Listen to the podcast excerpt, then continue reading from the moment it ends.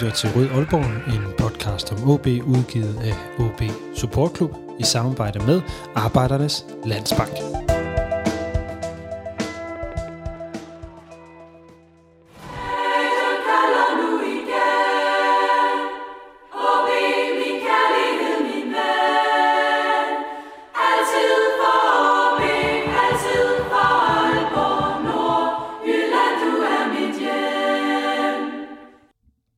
Er rykket ned.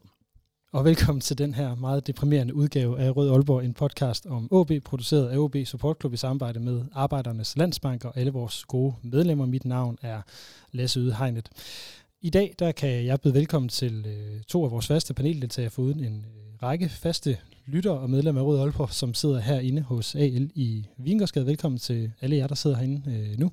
Og øh, AL de har været vores partner siden øh, nytår og fortsætter vores øh, hidtil gode samarbejde frem til minimum nytår øh, 2023-2024, og det er jeg personligt rigtig glad for. Det betyder også, at vi kommer til at lave flere events herinde øh, i AL, hvor jer, der sidder her nu, og alle jer, der lytter med, kan komme ind og høre Rød Aalborg live. Men øh, i dag, det har jo lidt været et event, vi har set frem til på forskellige måder. Vi har håbet på, at vi kunne sidde herinde og fejre en overlevelse, men øh, i dag der er det der er der altså gravøl, og jeg kan se, der står lidt gravøl rundt omkring på bordene.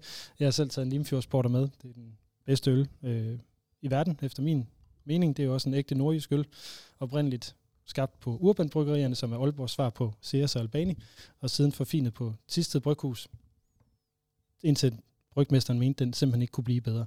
Og det, øh, det har han ret i. Det kan den ikke.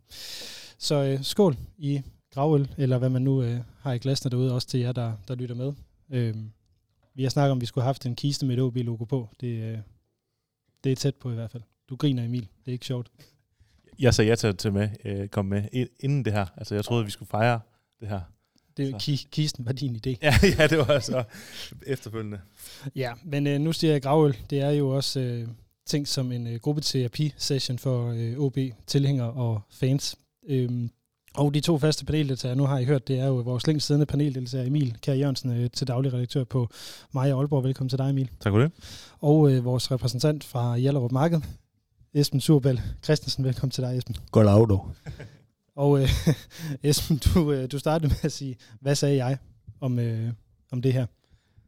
På køreturen øh, herind, så tænkte jeg, jamen, øh, Emil og jeg talte også lige bag om, øh, om at, at der er simpelthen sket så meget i den her sæson. Det virker helt uafskueligt at skulle gennemgå det. Altså, øh, jeg tror ikke, antallet af psykologtimer slår til for at skulle bearbejde det. Og så jeg havde indtaget bare tænkt, og så bare gå ind og så sagde, tage mikrofonen og så, så sige, hvad sagde jeg? Og så gå igen. Altså, man tænker alligevel vil være for offensivt, trods alt. Det vil være meget nordjysk et eller andet sted. Om noget mere offensivt end OB har spillet hele sæsonen jo. Det kan man, øh, det kan man også sige. Men øh, lad os tale om øh, elefanten i rummet, eller rettere sagt første divisions øh, logoet på, øh, på ærmet. Øh, hvor var I i lørdags? På stadion. På stadion? Ja. Jeg sad op ved en øh, god kammerats øh, garage øh, øh, sammen med en masse ad, andre midalderne mænd, der havde været øh, frivillige beruset til Allerup Marked. Vi sad godt tømmermænds, ramte øh, og så den og blev til stedet mere grødlebile. Øh, og øh, der blev fundet et fadelsanlæg frem, og så måtte vi jo ellers i gang med at se, om det kunne hjælpe. Øh, Gud det det. Øh, efter slutfløjt, så var der, så var der så var der midalderne mænd, der græd, hvor deres koner stod over hjørnet og så meget skeptisk ud, at det var det, der skulle til for, at de her stoiske vendelboer, de lige pludselig kunne vise følelser for første gang i deres voksne liv. Det, det lyder så meget efter pokalfinalen, øh, vil jeg sige. Der øh, oplevede jeg cirka det samme. øhm, Emil, du, øh, du var på stadion. Øh, det var jeg også. Øh, jeg stod nede på Vest. Jeg formoder, du var oppe på, på Nordtabyen, hvor du plejer at sidde. Det var jeg. For første gang blev der nærmest sunget med på, som ramt af lynet. Hold da kæft. For den tribune hvert fald så højt har jeg aldrig hørt det før. Så jeg, jeg var fuld optimist med lige en kampstart øh, og tænkte, det, det lyder sgu som en dag, hvor alle er klar. Og det var OB faktisk også fra, fra kampstart. Det, det var faktisk et, et uh, udtryk, som jeg ikke havde regnet med at se fra start af. Det var faktisk positivt. Øh, langt størstedelen af første halvleg. Og anden halvleg, den skal vi så nok snakke om, men det behøver vi næsten ikke snakke om, fordi det, der gik der gummiben i den. Det, det gjorde der. Øh, lige en lille ting til, til dig, Mika. Du skal lige tale ind i mikrofonen, ja. selvom jeg ved, godt kan se, at du gerne vil kigge på mig, når du svarer på, Jamen, på spørgsmålet. Det skal jeg prøve. Men det skal lige være øh, bedst for, for lyden i dag. Øh, ja, men lad os, jeg, vil, jeg vil egentlig ikke rigtig tale om den der forbandede kamp. Jeg vil egentlig mere tale om den her oplevelse af at, at, at, at rykke ned. Altså, hvad, Esben, hvad, hvad tænkte I øh, der på bunden af det der fadelsanker? Jamen, jeg tror faktisk ikke sådan... Jeg sammenlignede, før vi gik på til sådan lidt ligesom, øh, tror jeg, englænderne vågnede op efter øh, Brexit-afstemningen og tænkte, hvad, hvad, eller i hvert fald resten af EU vågnede op og tænkte, hvad pokker skete der egentlig taget her? Og, øh, og ja, folk sugede alt liv og kraft ud af det der fadudvalgsanlæg for ligesom at... Øh, der var sådan en grundlæggende stemning af vantro over, at, at det ikke er sket, og på en eller anden måde, så er der nogen, der vækker os for det her og siger, at øh, bare rolig, altså det er ikke sket. Det, det hedder ikke Køge Away næste år, torsdag aften i oktober. Øh, Emil, øh, kan du genkende den der vantro fra, øh, fra Nordtribune? Ja, det kan jeg godt. Jeg, øh, jeg, jeg satte mig ud i min have for mig selv på en stol med, med en ty klassik og kiggede ud over landskabet, og så tænkte jeg, så der var så meget, hvad nu hvis, altså også i den her sæson, for jeg synes faktisk, at det har, det har været så tæt på, det har tæt på, at vi kunne have siddet her og en pokaltriumf og en overlevelse, øh, og faktisk havde lidt optimistiske briller på. Så der er så mange hvad nu hvis, og jeg ved godt, at øh, der, øh, der også er, er sket rigtig meget skidt ud i OB i, i den her sæson, men, men der skulle heller ikke ret meget til, for at, øh, at vi kunne sidde her og ikke drukke gravøl, men øh, tværtimod være lidt mere optimistisk på sæsonen. Så der er rigtig mange momenter i den her sæson, hvor man har kunne tænkt, hvis nu bare lige. Altså jeg, jeg lader mærke til, hvor mange øh, der blev stående nede på, særligt på Vest, og bare blev stående øh, og kiggede ud på, på banen og, og stod og snakkede, eller bare sad og kiggede. Og jeg kan ikke huske, at jeg har set det blik i øjnene på, øh, på folk siden, at jeg så min gamle efterskolelærer Christian Bertelsen sidde deroppe, efter vi havde tabt, øh, eller efter Augo havde brændt straffesparket mod Manchester City. Den der fuldstændig øh, ja, vantro, og man kigger ud over banen og, og, og kan se alle de der drømme, man har haft om noget, bare hænge derude og gå ned i spillertunnelen og aldrig komme tilbage igen. Øh, og jeg havde også et billede af, at folk ligesom ikke ville gå fra stadion, fordi som, jeg tror det var Christian Rutmann, der skrev det på Twitter, at hvis han gik hjem, så så var det til sidste gang, han kom til Superliga i meget, meget, meget lang tid på, på Aalborg Stadion. Jeg kunne også se det ved straffesparket. Der var med stille på ja, stadion. Da de så øh, brænder, er der, er der selvfølgelig jubel. Men man kunne også se på spillerne, øh, det var så det, der skete, øh, derfor at øh, Silkeborg scorede 1-0, at de var også lidt lamslået efter den der, fordi der var, der var så meget på spil lige der. Og det var nærmest symbolet på, hvor meget der var på spil i sådan en enkelt kamp. Og jeg kan også huske, inden, inden kampen, da, da jeg gik op på min plads, der, jeg har aldrig set så mange blikke, der bare sådan sad sådan kiggede et, et, på et bestemt punkt, den der nervøsitet og spænding, der var. Det er lang tid siden, jeg har set den på Aalborg Stadion, øh, hvis nogensinde. Jeg stod i køen ned til vest, og jeg, jeg, jeg ved ikke mange, jeg hørte, der stod derude, der sagde, at sådan, de havde de ikke havde sovet i en uge. Altså, de, de, de, de kunne, folk har, har simpelthen haft svært ved at, at hænge sammen, og det er sådan, åh ja, ja, du har ikke sovet i en uge, men altså, jeg, jeg tror sgu på dem, når det kommer til stykket. Og, og der tror jeg, at kampen mod Lyngby var, var udslagsgivende for netop, at den, den uge opbygning, den sindstilstand, man gik ind til kampen med, altså den, den, den virkelig, det her, altså shit got real, altså der, der var altså Lyngby-kampen virkelig sådan et, et, et, et uundgåeligt og afgrundsdyb forvarsel om, hvad der var i vente, og øh, altså det har jo med, medført mange dyster og sorte tanker og søvnløse nætter, som jo så desværre viser sig at være velbegrundet. Troede I seriøst på, at vi kunne rykke ned? Sådan, sådan ægte. Troede, troede I ikke, at, at der ville ske et eller andet Tim Jansen-agtigt, så vi blev reddet igen? Jeg troede på det til det sidste, det må jeg indrømme. Altså, jeg havde faktisk en god fornemmelse, at jeg gik på stadion, det kan jeg så, man tænker, man vil, men jeg, jeg troede, at man øh, havde fået en, som, du, som Esmer siger, en øjenåbner i Lyngby, som det faktisk gjorde, at man kom ud til kampen, og det gjorde man også. Men jeg troede faktisk, at, øh, at møder Silkeborg, som ikke har noget at spille for. Det, det skal man kunne... Øh... Og der blev sukket det, det, det skal man kunne øh, forløse. Ind i mine Så jeg troede faktisk, at, øh, at, øh, at man kunne, øh, kunne redde sig. Altså, nu har jeg været ham sammen med en anden god ven af huset, med Lottesen, der, har, der har stået og ringet med domme øh, klokken i, i et godt stykke tid, og det, noget er jo typecastet, øh, og noget er jo øh, lidt, lidt humor og sarkasme, som vi godt kan lide heroppe, og underspillethed. Øh, jeg synes, og noget er så meget underspillet over ja, Mikkel, hvis jeg skal være helt ærlig. Nej, nej, nej, det er der ikke. Øh, men noget hedder... Men jeg troede faktisk på det. Altså, jeg, jeg tænkte, det her, det, altså, det sker ikke. Altså, det er OB, det sker ikke. Og øh, selvom jeg har sådan, du ved, malet med de sorte skyer, så tænker jeg, de redder sig. De, altså, to matchbolde, ikke? Altså. Nej, men det, det er jo, jeg synes, det er jo lidt fedt, du lige brugte det der med, med dommedagsklokken. Øh, jeg stod lige nede bag mål, og på det der straffe, som Silkeborg har, hvor de skyder den op på overlæggeren, altså det, den der dumpe lyd fra overlæggeren, det, det runger stadigvæk i mit hoved, Øh, samtidig med det der fuldstændig sindssyge jubelbrøl, som jeg ikke kan huske, jeg nærmest har hørt med til på stadion i meget, meget lang tid. Det runger også stadigvæk Lars Kramers hoved, fordi han stoppede med at løbe. ja, det, det gjorde det. Men, men det er jo det, som jeg tror, der var en følelse, det du kigger rundt på jer, der sidder herinde, det var sådan lidt det der Tim Jansen moment igen, sådan, de kommer tæt på, det sker ikke. De rammer overliggeren, de kan gøre hvad som helst. Vi rykker aldrig ned. Og så var det bare netop klokken, der ringede, og så var det slut. Og det, det, ja, det, det, jeg synes, det er meget, meget stærkt symbolsk. Øh, I hvert fald den, igen, lyden, den, den, den runger bare i mit hoved stadigvæk. Jamen lige, altså lige det moment, øh, det, den spilsekvens er en meget stærk symbolik på OB's sæson som en helhed. Altså, hvor, hvor der, altså, øh, så kom der lige en chance til. Altså, der kom lige en aktieemission. Der kom lige et eller andet, ikke også, som lige, du ved, lige sat livmaskinen til. Og så til sidst, ikke? Så kom Dr. Mengel og hæve stikket ud. øh, jeg vil lige sige til jer, der er derude, øh, når man, man kan blandt andet komme over depression ved at skrive tre ting ned hver aften, som har været positive i en dag, så man hjælper sig selv med at tænke positivt. Så det kan man gøre. Det er ikke noget nord for fjorden. jeg vil gerne se dine noter for, for det, hvis du gør det hver dag i den her sæson. Nej, det, jeg tror, jeg skal gøre det hver dag fra nu af. Men øh, der vil, der vil jeg lige huske, huske at sige det ud. Spis nis, nyd sommeren, tal om det her, bed om krammer, hvis I har brug for det. Øh, det er lidt hæftigt.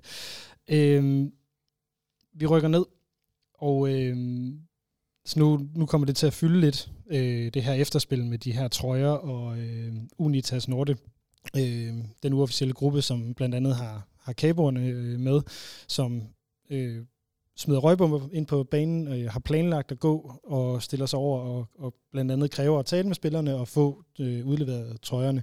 Øh, hvad tænker I sådan om den aktion med at få trøjerne sådan som en ren symbolsk handling? Altså, øh, det, det, det synes jeg egentlig er, er okay, øh, og jeg synes også, det er fint, at, at øh, uh, Lukas Andersen som anfører går ud og snakker med, med, med fansene, øh, fordi det er jo kun fedt, at vi har en klub, hvor der er passion omkring det, og der er en... Øh, en indebrændthed og, øh, og en eller anden form for, at man vil have en eller anden form for, hvad kan man sige, retfærdighedsfølelse efter sådan en, øh, efter sådan en sæson. Så jeg synes egentlig, at hvad kan man sige, reaktionen øh, på en eller anden måde er fair nok. Øh, man kan så diskutere, øh, om, om det er lige der, man skal have trøjen og så videre, men, men sådan symbolikken i det forstår jeg udmærket. Hvad tænker du, Esben?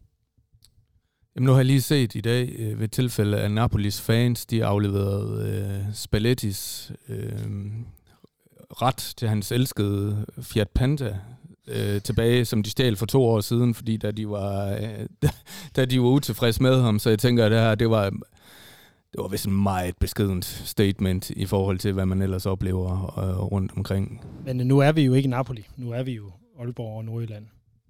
Jamen, øh,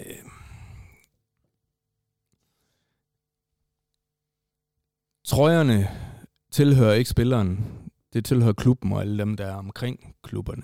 Så derfor synes jeg, at symbolikken var så stærk og et, og, og et fint statement. Og når, og når det skete så roligt og, øh, fordrageligt, som det gjorde, og som, som nogle af de sædværende her også har, har gjort opmærksom på, at det skete, så kan jeg ikke se andet end, at det var en stærk symbolik.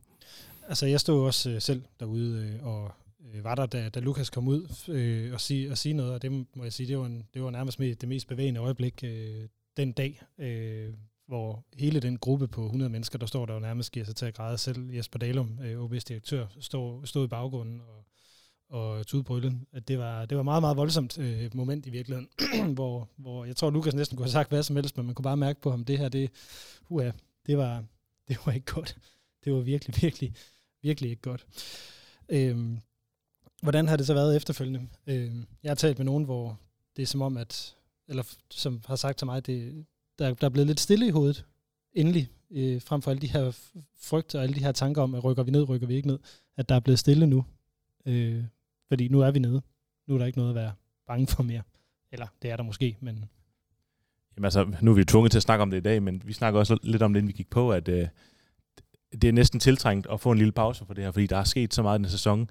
Øh, jeg, jeg prøvede at forberede mig lidt til, til, til i dag, og jeg var nødt til at gå ind og nærmest finde nyhederne på, ved side om, hvad, hvad der er sket i år, for jeg har nærmest glemt, hvornår det skete, og hvornår, altså, og konteksten, fordi der er sket så mange ting på én gang, at man øh, faktisk nærmest har mistet overblikket. Så, øh, så jeg vil faktisk sige, at det næsten er lige så tiltrængt for øh, os fans at få en pause, som det er for spillerne, tror jeg også, øh, og for organisationen som sådan, og lige at, at nærmest trykke på restart-knappen, fordi det har med med været en, øh, en lang og mærkelig sæson. Har du noget at tilføje til det, Esben? Nej, ikke andet end jeg er fuldstændig enig med det, Emil han siger. Altså organisationer lever af det alarmberedskab, som OB har levet i konstant, ikke bare sidste sæson, men også øh, at de foregår med alle de ting, der er sket af udskiftninger på led, øh, ledende poster, og øh, kan man sige en, et spillerflow, som har været helt uhyreligt. Altså de har, de har brug for en længerevarende pause til at restart. Og så kan jeg jo så se i agendaen, der kommer vi så ind til at se, om, det, de så, om, om, om, om vi så lykkes med at få de nøglepersoner på plads, der kan øh, hjælpe med det. Ja, det, øh, det kan vi nok ikke undgå, så lad os, øh, lad os egentlig bare hoppe, øh, hoppe over til, øh, til den del af, af udsendelsen.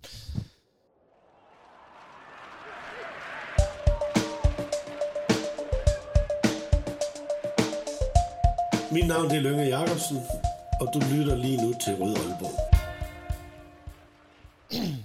Og øh, nu sagde du, Emil, lige her for et øjeblik siden, at øh, det har været en lang sæson. Øh, jeg talte med en tidligere i dag, som sagde, at det nærmest har været 10 år i, i en pakket ind i en sæson. Så jeg tager bare lige øh, sæsonen sådan i nedslag, højdepunkter, om man vil, øh, lavpunkter, om man vil. Testamentet. Ja, to trænerfyringer, inklusive en af klubbens største legender, sportsdirektøren fyret, direktøren fyret, bestyrelsesformand sygemeldt og siden afgået ved døden, klubben delvis solgt til udlandske investorer, tabt pokalfinale og nedrykning. Øh, Esben, hvis jeg havde sagt det her inden sæsonen, og sagt, det er det, der kommer til at ske, hvad havde du så sagt? Så har jeg sagt, hvorfor sidder vi nede i øh, Arbejdernes Landsbank i Aarhus og snakker om det her? I Aarhus? Ja, AGF. Det lyder som sådan noget, der kunne være sket i AGF for en 4-5 sæsoner siden. ja, okay. You, you got me. Øh, Emil, hvad vil du have sagt til det? Jamen, øh, jeg, havde, jeg havde tænkt, at øh, ikke at det var for godt til at være sandt, men at øh, rolig, så meget kan der ikke ske på en sæson.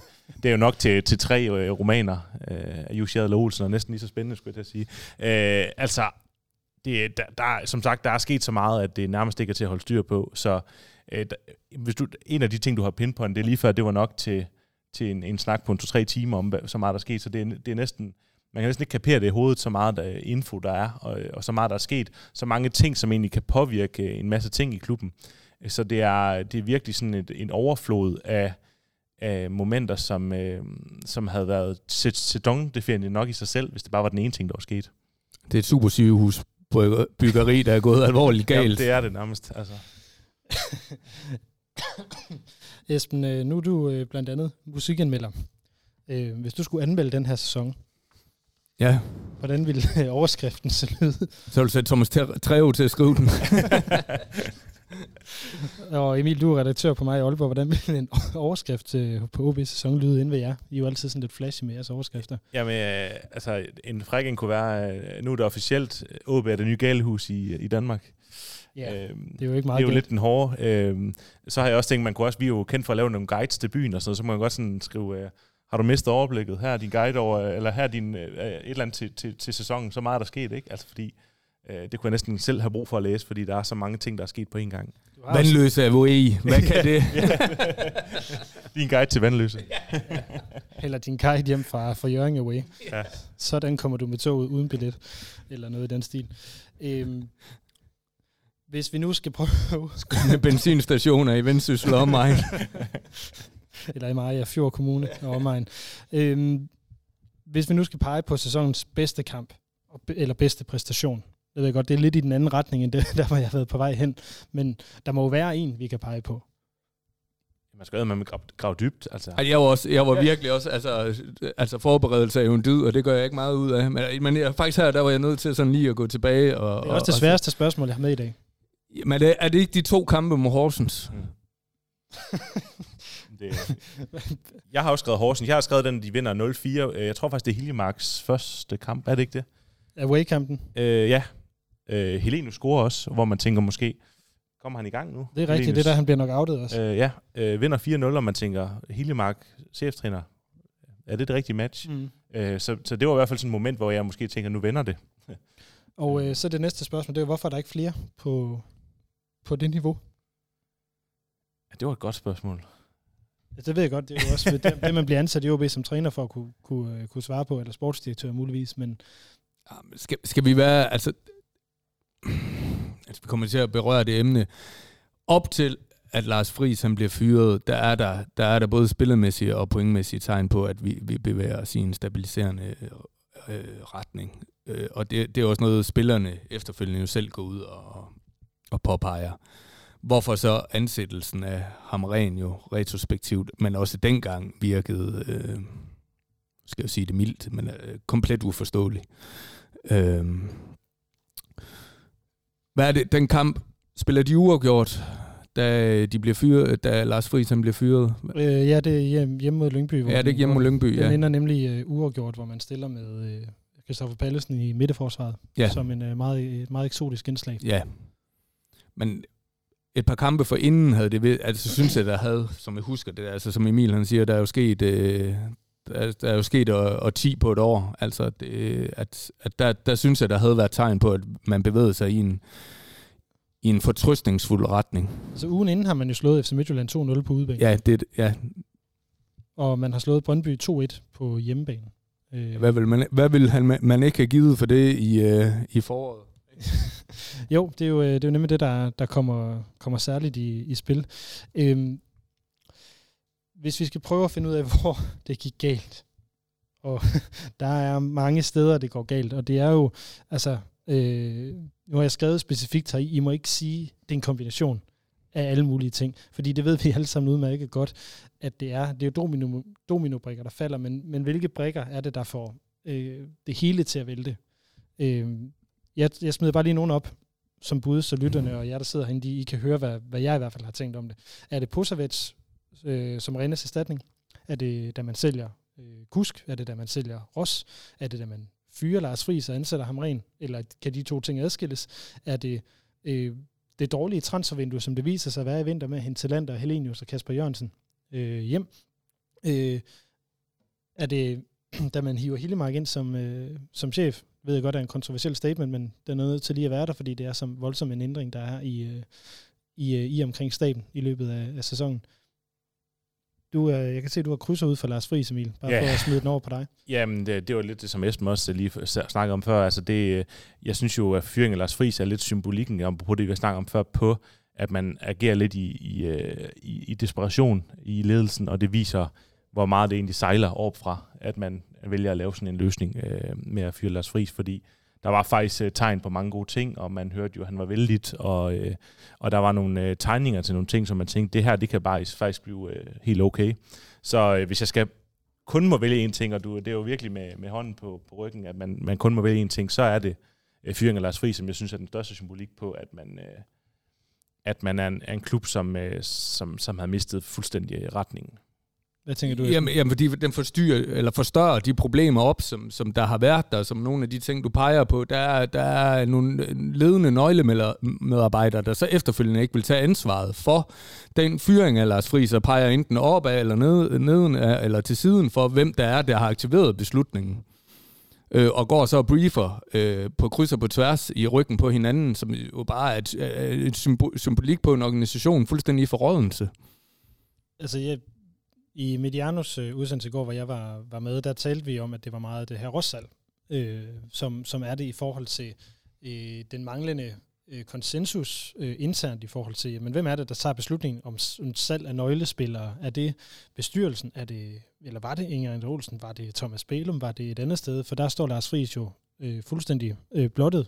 Øh, Ja, undermineret, ikke? Altså Jo, undermineret er et undermineret. bedre ord, ikke? Ja. Altså, men netop, at hvorfor skal han fyres efter det? Fordi man, når man sælger hans nøgleforsvarsspiller, bør han jo nærmest være fritaget for, for et ansvar. Så, så gør man jo hans arbejdsbetingelser dårligere. Det er svært at være uenig. Enig. Jamen, det, det er svært, og jeg, jeg vil også sige, at øh, man, kan, man kan jo godt finde, altså som jeg også sagde, hvad nu hvis i, i forhold til den her sæson med, hvis man går blevet op, og der er også rigtig mange, øh, altså havde man nu haft Rine i stedet for Pussevæk, havde man så ikke reddet sig i år og sådan nogle ting, ikke? Og Man har haft Andreas Hansen. Andreas Hansen og så videre, ikke? Altså der er så mange små ting, man tænker, hvis nu bare Susa havde været klar de sidste par kampe, øh, hvis nu bare man havde haft en, en ordentlig erstatning for Rinde, øh, og så videre, og så videre, og så videre. Det sådan kan vi blive ved i mange. Men, men jeg synes stadigvæk, at den helt store faktor i den, hvis man skal virkelig tage en ting, så er det fyringen af Lars Friis, som virkelig symboliserer, at man fjerner den mand, som skal, skal, skal sætte retning for holdet, øh, som egentlig var ved at få styr på det. Sådan som jeg oplevede det, øh, og det var sådan set mest, hvordan øh, vi omkring, øh, der er tilhængere i klubben, reagerede på det, så var der også, synes jeg, et, øh, som om der, var, der forsvandt noget tillid til ledelsen i, i det øjeblik, Lars Friis blev fyret. Det handlede ikke så meget om salget af Rost, det handlede om, at, at, øh, at Lars Friis bliver fyret på et tidspunkt, hvor vi har været igennem en del trænerudskiftninger inden for nogle år. Hvor man ja, vi, og vi skal jo lige huske på, på hvilken baggrund bliver han hentet ind, ikke med togtrækkeri af dimensioner med, med Viborg, ikke? Altså, hvor, hvor man igen hele, hele det forløb og det, den op, forhandling op til er jo uskøn og uordentlig, som er bare så langt fra noget, der kendetegner, hvad OB har været kendt for. Øh, og så vælger man, altså så får han en sommerpause, ikke? og så spiller de nærmest fire kampe, og så ryger han ud. Ikke? Altså det, det er jo... Hvor man i øvrigt køber de spillere, han gerne vil have, altså i Barkis, i Kramer. Altså man, man sætter jo truppen op til at spille efter det, han gerne vil. Man fjerner endda talenter, fordi han ikke vil være med til at spille det baksystem, som Lars Friis gerne vil spille. Så. Ja, bare det, du siger det højt, det gør jo beslutningen endnu mere surrealistisk. Ja, øhm, nu har jeg jo nævnt nogle, øh, nogle punkter. Nu burde jeg jo egentlig have sat det op i, i, i en talrækkefølge, og ikke bare kun med, øh, med, med prikker, bare lige for at se, hvor mange der egentlig var. Der var syv, øh, syv punkter, hvor, hvor det kunne være gået galt. Er der, er der nogen, vi mangler? Jamen, vi har næsten mistet overblikket. Der er sikkert flere, flere ting, vi kunne, øh, vi kunne pinpointe undervejs. Men jeg synes jo, det er lidt øh, Kejserens nye klæder i forhold til i hvert fald fri, så man ligesom ser, hvor, hvor, øh, hvor, hvor, hvad kan man sige, hvor skrøbelig OB's organisation egentlig er, og, og hvor meget man egentlig har kørt lidt rundt på som et luftkastel, skulle jeg sige, hvor det er meget varm luft, men man ikke rigtig har noget substans i de øh, beslutninger, man tager, øh, og, og noget ordentligt lederskab. Øh, men, men altså, har der noget, vi har glemt? Jamen, øh, det kan være, at folk, der sidder herinde, de kan komme med et eller andet, vi har glemt, men altså, det, det er næsten svært at, at huske efterhånden. der er mange ting. I må gerne række hånden op øh, herinde, hvis I kommer i tanke om et punkt, hvor I tænker, der, øh, der, der, der knækkede den også, eller der var endnu en dominobrik, der, øh, der røg om kul. Ellers så... Øh, altså, Susa skade. altså, jamen, havde man ikke reddet sig med Susa i de sidste kampe? Det tror jeg. Jo, det havde man øh, muligvis. Men det er, jo, det er jo igen ned af al den her vis og vis og vis. Hvad nu hvis øh, blæseværskampen med Otto den var blevet aflyst? Hvad hvis Theo ikke havde lavet det der straffespark øh, i, mod OB, hvor vi spiller uafgjort? Øhm, For som brænder straffespark i første kamp, ikke? Jo, men altså, fordi det, det er et point. Ja. Det er et point, vi rykker ned med. Der, vi kan vel blive enige om, vi kan jo godt finde et point i stort set alle andre kampe, end, den, end dem vi vinder. Der, der bør der være øh, mulighed for, for at finde et point. Brøndby, der scorer i 4 minutter overtid øh, på udbanen i efteråret, som er det point, øh, vi mangler. Ja, og det, og det ene point, ja, det løser, at vi bliver op, men det vil ikke have løst de grundlæggende problemer, som det gjorde, er, at man det er, endte, det er helt med på, men det, det er bare for, ja, for at ja, sige, ja. Hvor, hvor snævert det har været. Ja, men det har det været. Men har det været, fordi OB, de så... Altså fortællingen ud for Hornevej har også været, at ja, vi indhentede 8, 8 point på dem. Altså det er jo fordi Horsens, de var jo historisk elendige. Og ingen troede på, at Lyngby kunne, kunne gøre noget som helst. Det kunne de så. Ja, vi, fordi de er vant til at være i det elevatorhold og være nede i det pres der. Så lad os øh, prøve at og, og, øh, og kigge på, øh, hvad kan vi sige, noget, som der er jo altid er væsentligt, når man evaluerer en sæson, nemlig en spiludvikling. Øh, eller afvikling, for at måske matche dit ansigtsudtryk lidt bedre, Esben. Øh, jeg kan godt lide det her spørgsmål. Hvilke, hvilke spillere er blevet bedre i det her sæson? beskedenhed, for det er dig, der har lavet det. Ja. ja. Nej, men det er sådan, som et generelt ting, kan jeg godt lide, at man stiller det her spørgsmål efter en sæson. Hvem er det egentlig, der er blevet bedre, hvis man skal tale om, at noget udvikler sig eller ikke udvikler sig? Og hver gang vi har stillet det her spørgsmål de sidste par år, så har svarene jo været få, hvilket jo har været et symptom på, hvor vi har været på vej hen. Jeg synes, det har været indlysende, at Malte Højholdt han har udviklet sig.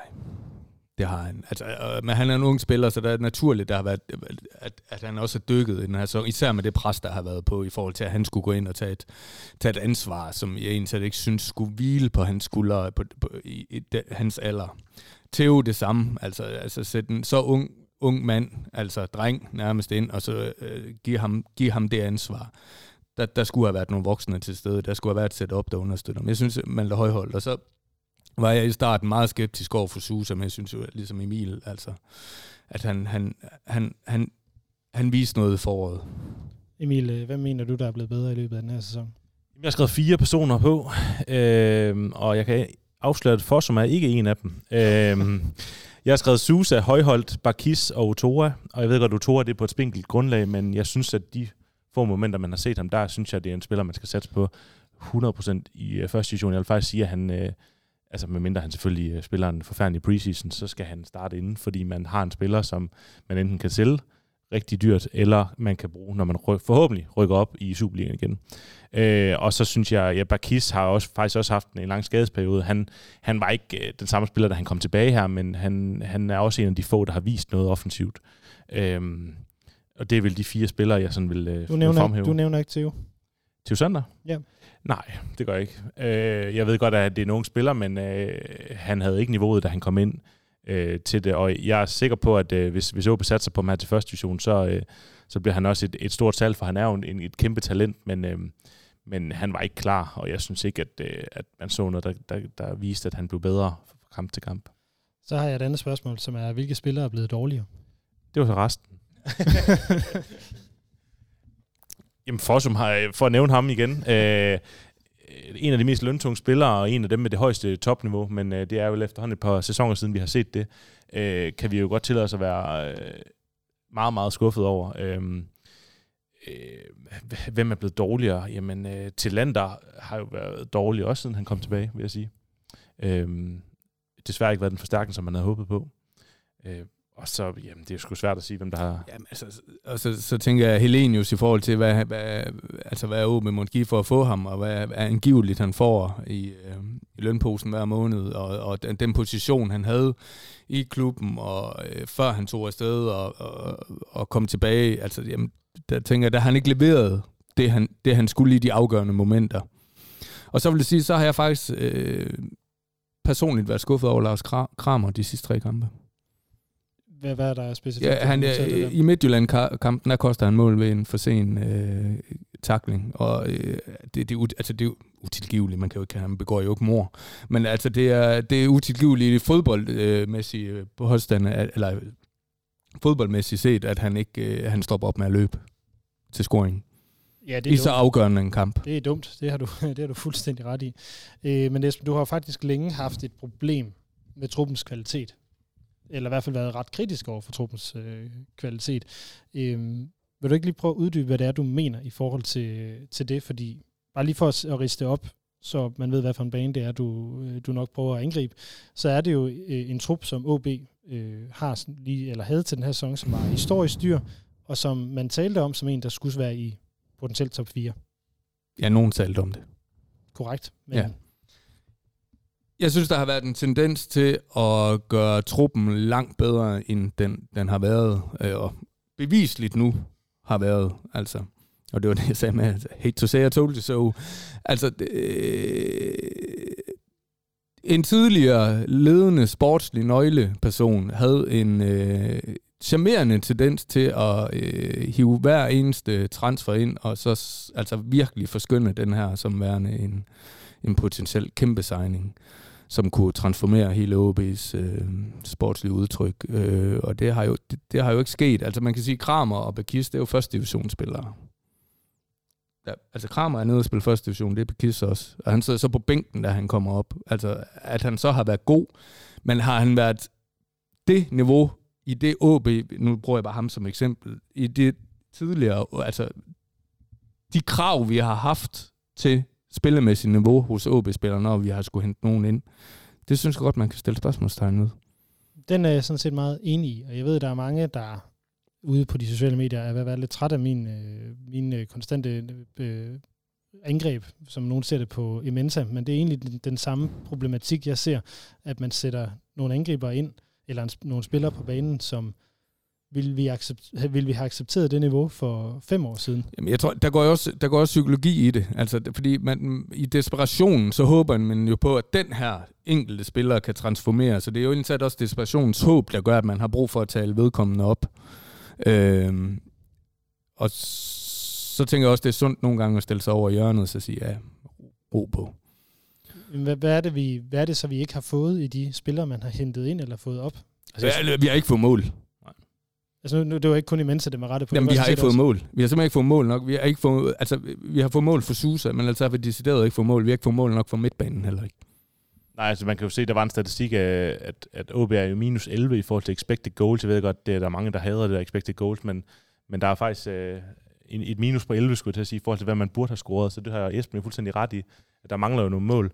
Øhm, og så synes jeg også, og det har vi også snakket om før, øh, også i den her podcast, at, øh, at det er selve sammensætningen af truppen i forhold til, hvor man har valgt at forstærke den, hvor vi var flere, der, der, der skreg efter en leder til midtbanen. Jeg ved godt, man ikke kunne hente en Hiljemark 2,0 nok. Øh, det har man nok heller økonomi til. Men en eller anden, jeg ved godt, Højhold har gjort det rigtig godt, men en, en marker til ham, som ikke var den her Libi-spiller, som for som øh, har været næsten hele sæsonen, som virkelig kunne træde karakter og, øh, og ligesom løfte holdet øh, på, på flere punkter.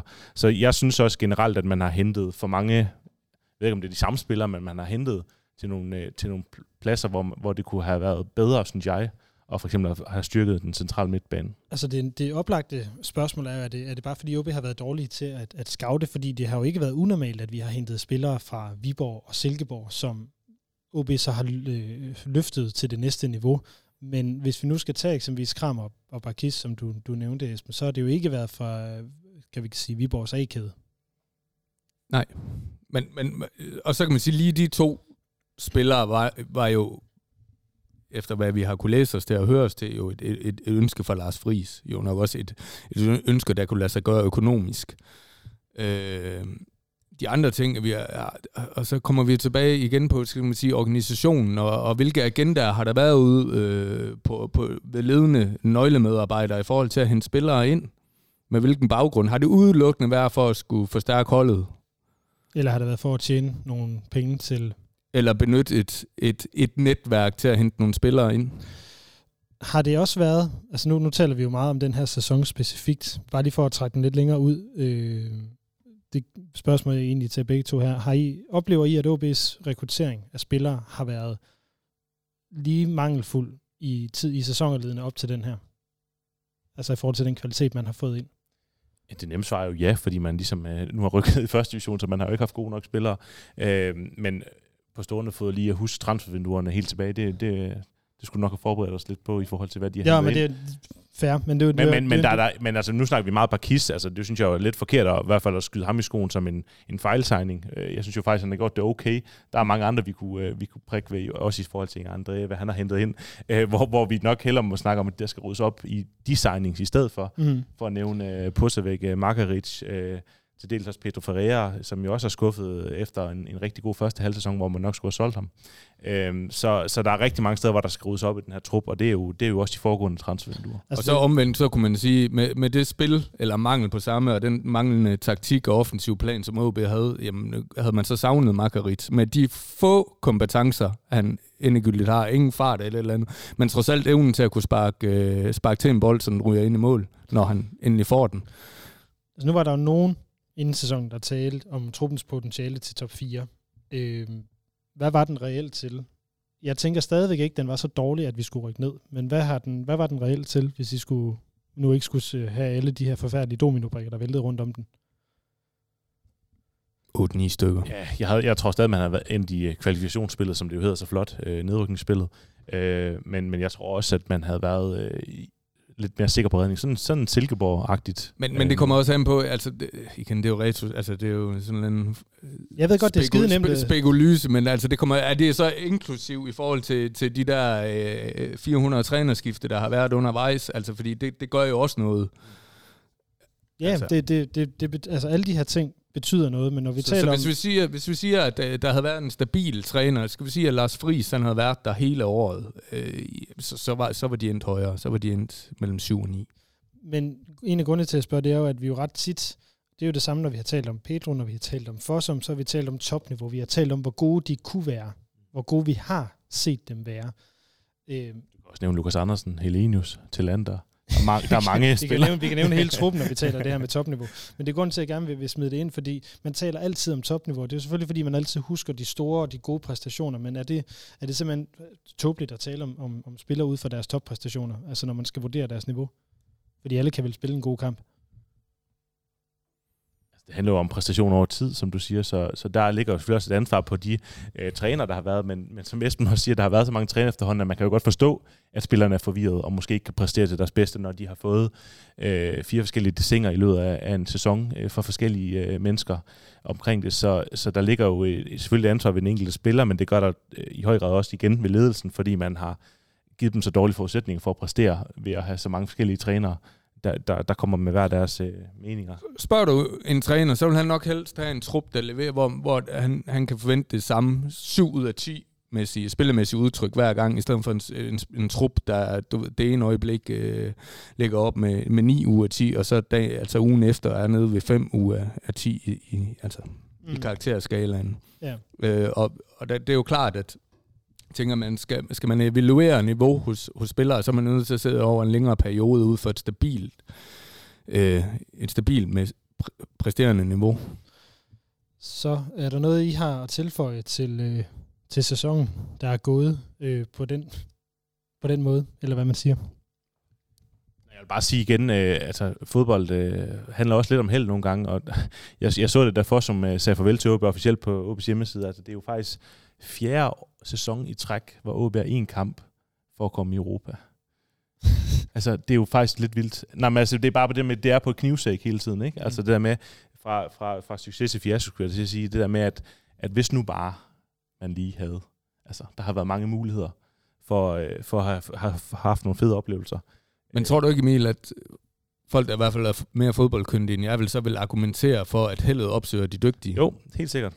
Altså, Det, det, er, det kan man sagtens sige, men, men det er stadigvæk været meget tæt på, at man har kunne, øh, kunne, kunne lave nogle resultater også, øh, selvom at vi nu står her og kigger ind i den første division. Og det bliver nemlig noget af det, det næste, vi skal prøve at, at dykke ned i.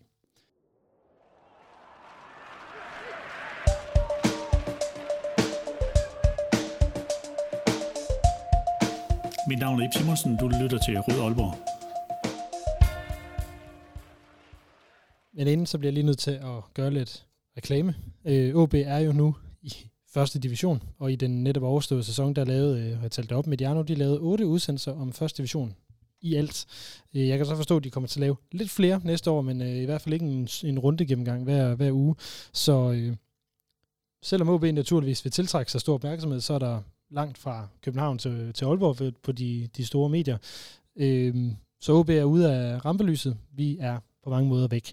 Så husk, at hvis du, der lytter derude, gerne vil have mere entydig fokus på OB i første division, så bliv medlem af Rød Aalborg og hjælp os med at lave podcasten her. Det koster 29 kroner om måneden, og du kan skynde dig at trykke på pause på udsendelsen og gå ned i show notes og finde et link, hvor du kan melde dig til. Skynd dig at gøre det nu. Lige nu der har vi 95 medlemmer, og målet for mig personligt det er selvfølgelig at ramme de 100 og på sigt komme op på de 200, så er den opfordring øh, skudt afsted derudfra. Og tusind tak til jer 95, der allerede er medlemmer. Øhm, nu har vi talt lidt om, eller jeg er egentlig glad for din, øh, din tanke her, Emil, til sidst med, hvor tæt OB har været på pokaler og på Europa, som jo, øh, jeg forestiller mig også, er det, som I ser OB øh, deltage i øh, og, og opnå, der bliver nikket. Øh, OB har de sidste 40 år, nej 40 år, det, jo det er sgu 40 år, øh, spillet sig mere eller mindre gennemsnitligt til en femteplads i dansk fodbold med altså et par hop op og ned. Øh, de seneste ni år dog, der har femtepladsen været højdepunkter øh, og ikke en gennemsnitsplacering. Øhm, nu er vi rykket ned, det kan vi håbe på er en, en parentes, men øh, hvor ser I OB henne i, i dansk fodbolds øh, hierarki? Fordi jeg tror ikke længere, vi kan claim den der femteplads. Det er jo et svært spørgsmål til nogen, som, øh, som holder i klubben. Vi synes jo altså, vi synes jo nok, det ligger i... Øh, altså personligt i hvert fald, så ligger det jo Jo, men i top jeg, 1, jeg, skulle jeg kan, til jeg, at sige. jeg kan da heller ikke komme udenom, at jeg synes, vi ligger i, altså i top 3, eller, eller, i, eller at vi bør være nummer 5 i Danmark som, som minimum. Men nu er det jo selvfølgelig den her lidt, kan vi kalde det en power ranking. Hvor er det, vi budgetmæssigt ligger? Hvor er det, vi performancemæssigt ligger? Hvis vi kigger på, at altså bare for at lave øh, en, en øvelse øh, mere. Øh, jeg har prøvet at lave en, øh, sådan en power ranking om, hvem, hvem vil inde hvorhen, hvis man nu ser på performance over de sidste år og økonomisk udvikling. Så vil jeg ret hurtigt lave en top 6, der hedder FCK, FC Midtjylland, FC Nordsjælland, Brøndby, AGF, Gud hjælp med Randers øh, i forhold til deres gennemsnitlige placeringer. Og så på baggrund af de seneste år, så vil jeg have Viborg, OB og Silkeborg over OB. Jeg ved godt, vi også rykker ned, og det farver det selvfølgelig enormt meget, men det, det er en tiende plads, vi er nede på. Jeg, jeg, jeg tror ikke, det er jo ikke forkert. Altså, øh, på mange måder, nu er der selvfølgelig kommet øh, nye tyske ejere ind, som vi også skal snakke om og sådan noget, men, øh, men, men OB sejler jo på mange punkter, som jeg snakkede lidt om før. Det er lidt det her luftkastel, hvor at, øh, vi har jo bare troet, at jamen, det er OB, vi rykker ikke ned, og vi skal nok klare den. Der kommer talent op igen. Men man er jo bare blevet overhældet indenom øh, på mange punkter, både sportsligt, kommercielt, øh, øh, og, og, og på resultater selvfølgelig også, som gør, at, øh, at hvis du bare kigger det sådan øh, råt for usødet, eller hvad man kigger på historier og titler og øh, opbakning og så videre, som man, man har i OB, som jo også er en væsentlig del af fodbolden, jamen så er det jo nok øh, det rigtige, at man er om, omkring 10. pladsen. Du ser meget tænksom ud igen, Esben. Jamen, det, det gør jeg, fordi et, du sætter det i sådan et, kan man sige, øh, fire årtiers øh, historisk perspektiv, og så øh, kommer du lidt op i nutid. Og det, altså,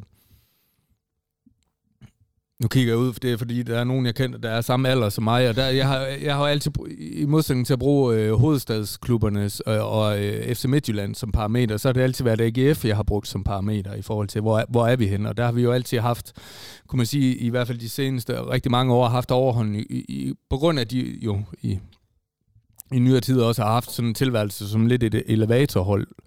Nu er de bare et helt andet sted nu, og de er en helt andet sted i deres selvforståelse, øh, og de er et helt andet sted. Altså, de er et sundt sted nu, og med, med, med dynamik og udvikling og kommersielle resultater, der jo, øh, hvordan den tidligere direktør ellers vil, vil øh, skønmale det her og overhale HB øh, med dimensioner. De har fået aktiveret alle erhvervsdrivende og, og, og folk omkring byen, og det, det har, øh, der har OB virkelig et øh, oprydningsarbejde. Så hvor, hvor ligger vi henne? Altså, kan vi... Jamen, vi er, vi, vi, er, vi er Viborg og Randers. Lige nu, aktuelt. Vil du ikke lige sige det højt en gang mere? Vi er Viborg og Randers. Det lyder dybt ubehageligt. Jamen, det lyder dybt tragisk. De slog en klub ihjel. Ja. Men Viborg render sig selv i, i Superligaen, så det, så det kunne vi da være fedt, hvis vi bare lå mellem dem lige nu. Øh, men, men, men det er jo det der med, at, og det er jo, øh, gud skal takke og lov for det, vi har stadig øh, minderne, og vi har stadig øh, historien og klubben osv., og, og, øh, og, og på den måde er OB jo stadigvæk, hvad kan man sige, det er jo næsten lige en sovende kæmpe lige nu, at der er jo ma- masser af potentiale i klubben, men det er et langt, langt sejt træk for overhovedet at kunne indhente det her igen, fordi de andre er kommet fra, jeg skulle næsten sige baghjul, og har overhældet OB på mange parametre, så det er et uh, langt sejt træk. Jeg tror lige, da du, du lavede dit, uh, dit, dit sponsorerede indslag med, hvor mange... Uh, hvor mange udsendelser kommer der her, og hvor mange landsdækkende medier. Det tror jeg virkelig, det er der, hvor det, hvor det kommer til at gå op for os, at der er et tog, der hedder Superliga-tog, med alt opmærksomheden øh, bliver draget, og vi har tit stået heroppe og, og peget fingre og ønsket, at de landstækkende medier kom herop for at belyse os, og vi måtte klare os selv. Jeg kan sige og hilse at sige, at der kommer ingen herop. Altså, og, og så nedrykning, den har ikke bare konsekvenser for, for folk øh, ansættelsesforhold ude i øh, fodboldklubben, der måske lærer ned i forhold til administration og det sportslige setup. Der er alle mulige følgevirkninger, der er alle mulige virksomheder, der leverer frem til kampdag, der skal, der skal nedskalere. Der er... Øh,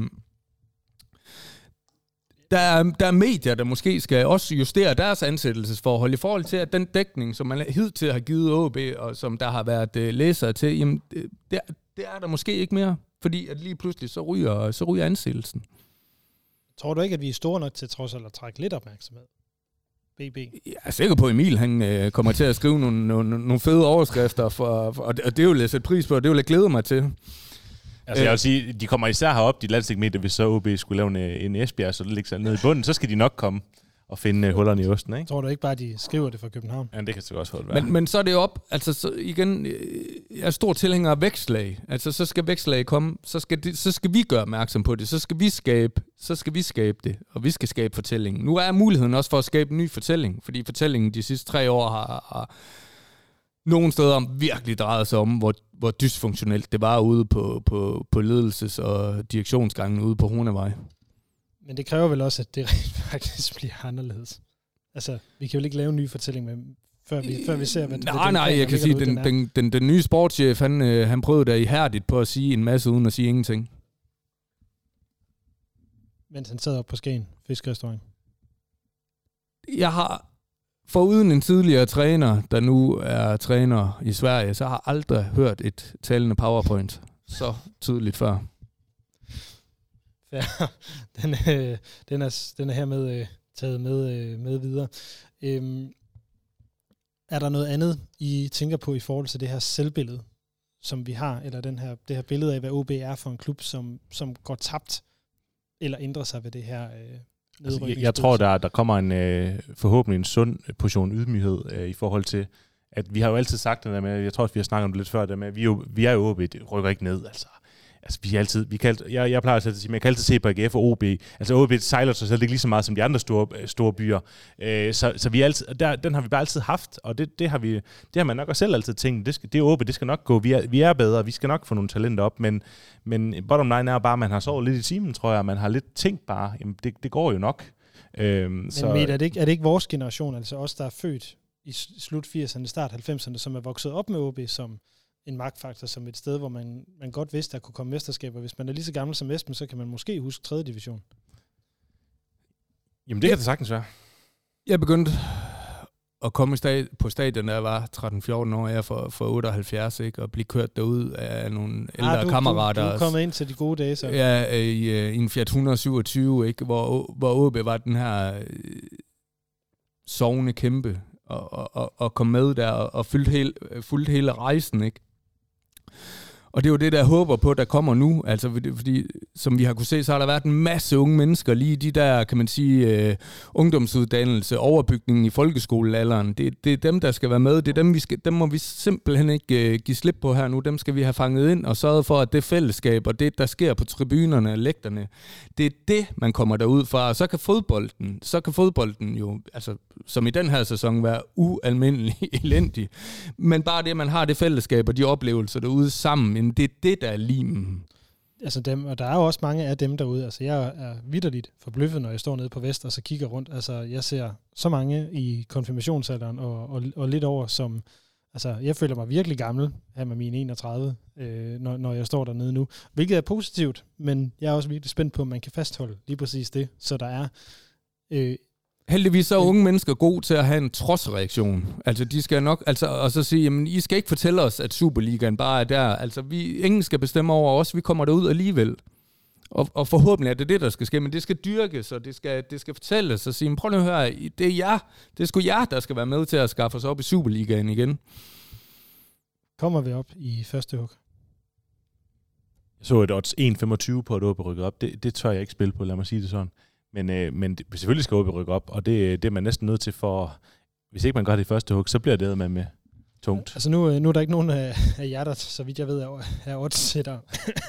Undskyld. Øhm, men hvis I skulle sætte et odds på OB til en oprykning, Jamen, så vil jeg, jeg vil have dem som favoritter til at rykke op. Øh, og man kan sige, er jeg skuffet nu, eller jeg er faktisk ikke skuffet, jeg er nok mere vred, så, så vil jeg være skuffet næste sæson. Altså, fordi det, med det spillerbudget, hvor man kan sige, at nogle af de første divisionsklubberne, de har et øh, spillerbudget, der er 2% øh, af hvad OB's er. Også med den her nedrykning, så skal de rykke op. så lad os øh, prøve at rykke over og så tale netop om, øh, om fremtiden og den, øh, den næste sæson.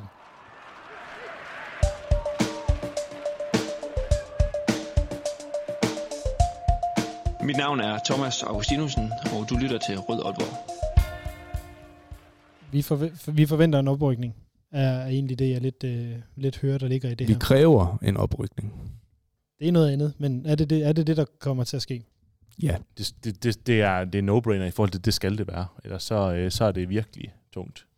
Og øh, så er det jo det, det gode spørgsmål, som jo er rigtig, rigtig u- øh, ubehageligt at stille jer her, øh, når vi står foran et transfervindue, hvor der skal luges rigtig, rigtig meget ud. Men hvis ud fra den trup, vi har nu, med de afgange, vi ved, der kommer, hvad vil I så bygge holdet op omkring? Og nu skal I ikke tænke på, hvad for et transfervindue, der kommer, men hvis man skal vælge. Pusser væk på mål, øh, Margaret i front, og ej... Øh. Hvad har Anders Safango laver lige for tiden? Eller Sylvester. Ja, altså, øh, altså jeg, jeg kunne godt, og det tror jeg mange øh, hvad hedder det, OB-fans godt kunne lide at se øh, de følelser, der var øh, ved en, en mand som Ahlmann, øh, Lukas Andersen, til dels også Kasper Kusk for, for Silkeborg. Vi skal have nogen, der, øh, der, der spiller med, med, med hjertet uden på trøjen. Det er så vigtigt for det her. Det er en skam, at en, en mand som Pallesen nok øh, ikke bliver klar i næste sæson. Hvis han gør, så bliver det nok først til de sidste kampe, fordi det er også en mand, som han virkelig er god i første division. Rigtig tonser. Og han er sgu ligeglad med, hvilken bane han spiller på. Han skal nok præstere. Så det er de der typer, man skal have. Så skal, jeg har skrevet uh, Otoa, uh, som jeg også nævnte før. Uh, Sander på mål. Højhold, hvis man kan beholde ham.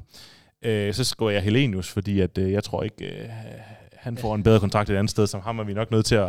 Jeg kan også se, at der er et kæmpe dollar Ja, det har jeg skrevet dollartegn med ham. Øh, jamen, Lukas Andersen synes jeg jo også, øh, selvom at øh, vi alle sammen øh, savner de gode gamle dage, så burde hans niveau være godt nok til øh, første division.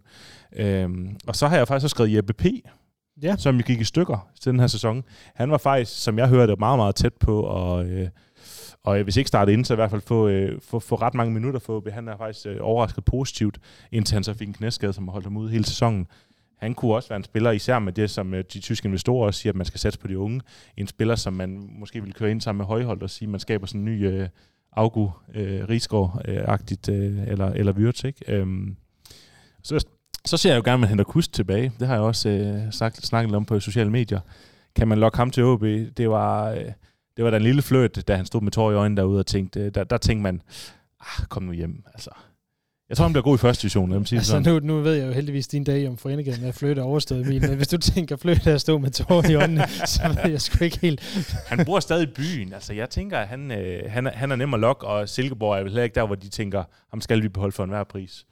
Men øh, Nej, han har jo ikke vist sig at være kampafgørende Nej. dernede. Øh, men Han er også det, jeg, jeg, er i mere, jeg er mere interesseret i, hvad, hvad spillemæssigt, hvad offensive planer har Hiljemark, for at øh, vi kan sidde og pege på spilleren, fordi vi, vi, i den her sæson har vi haft en tendens til, at det skal være spillernes individuelle kvaliteter, der skal holde os op eller afgøre kampene. Og jeg, jeg, nede i første division, der kommer vi altså til at møde nogle hold, der hver gang OB rykker ind, så er det øh, sæsonens vigtigste kamp, og de kommer til at stå lavt, og OB skal skabe kampene. Øh, og indtil videre, der har jeg altså bare ikke kunne se nogen beviser på, at Hilmark han kan, har et spillermæssigt setup, der kan skabe en kamp.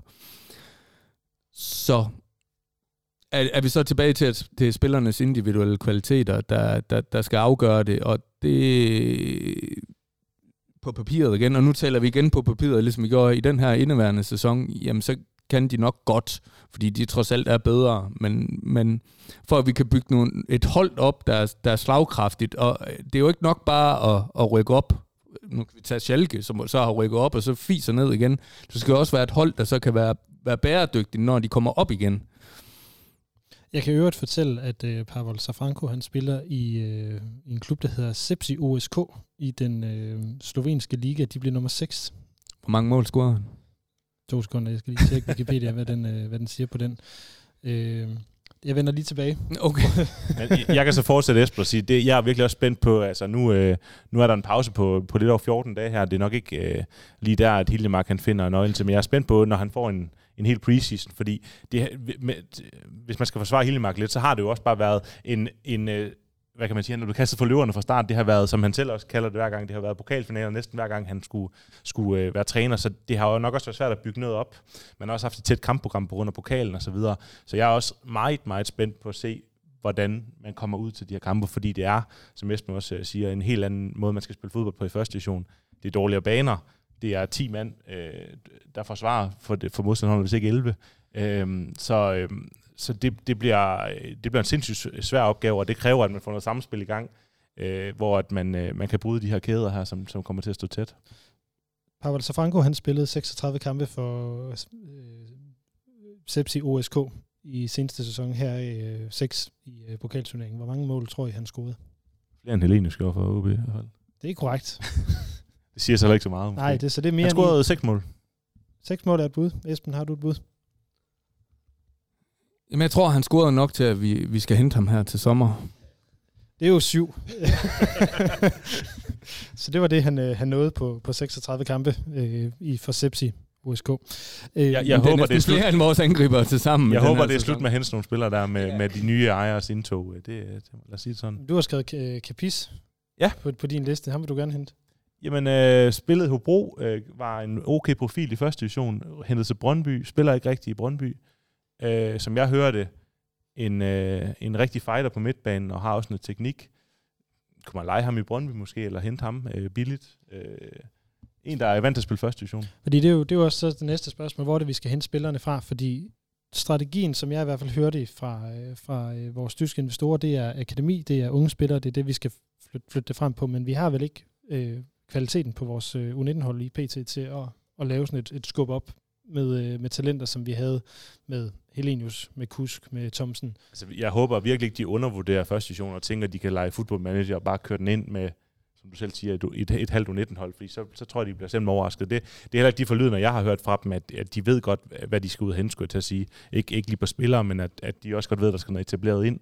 Men spørgsmålet er altså, hvad, hvad, hvem kan Ja, man aktu- hente? aktuelt, så, så tænker jeg, at de skal gøre lidt det, som det er sådan en dårlig case, Hamburg forsøger at gøre. Det er at købe de bedste spillere i, i den division, de, de, de er i.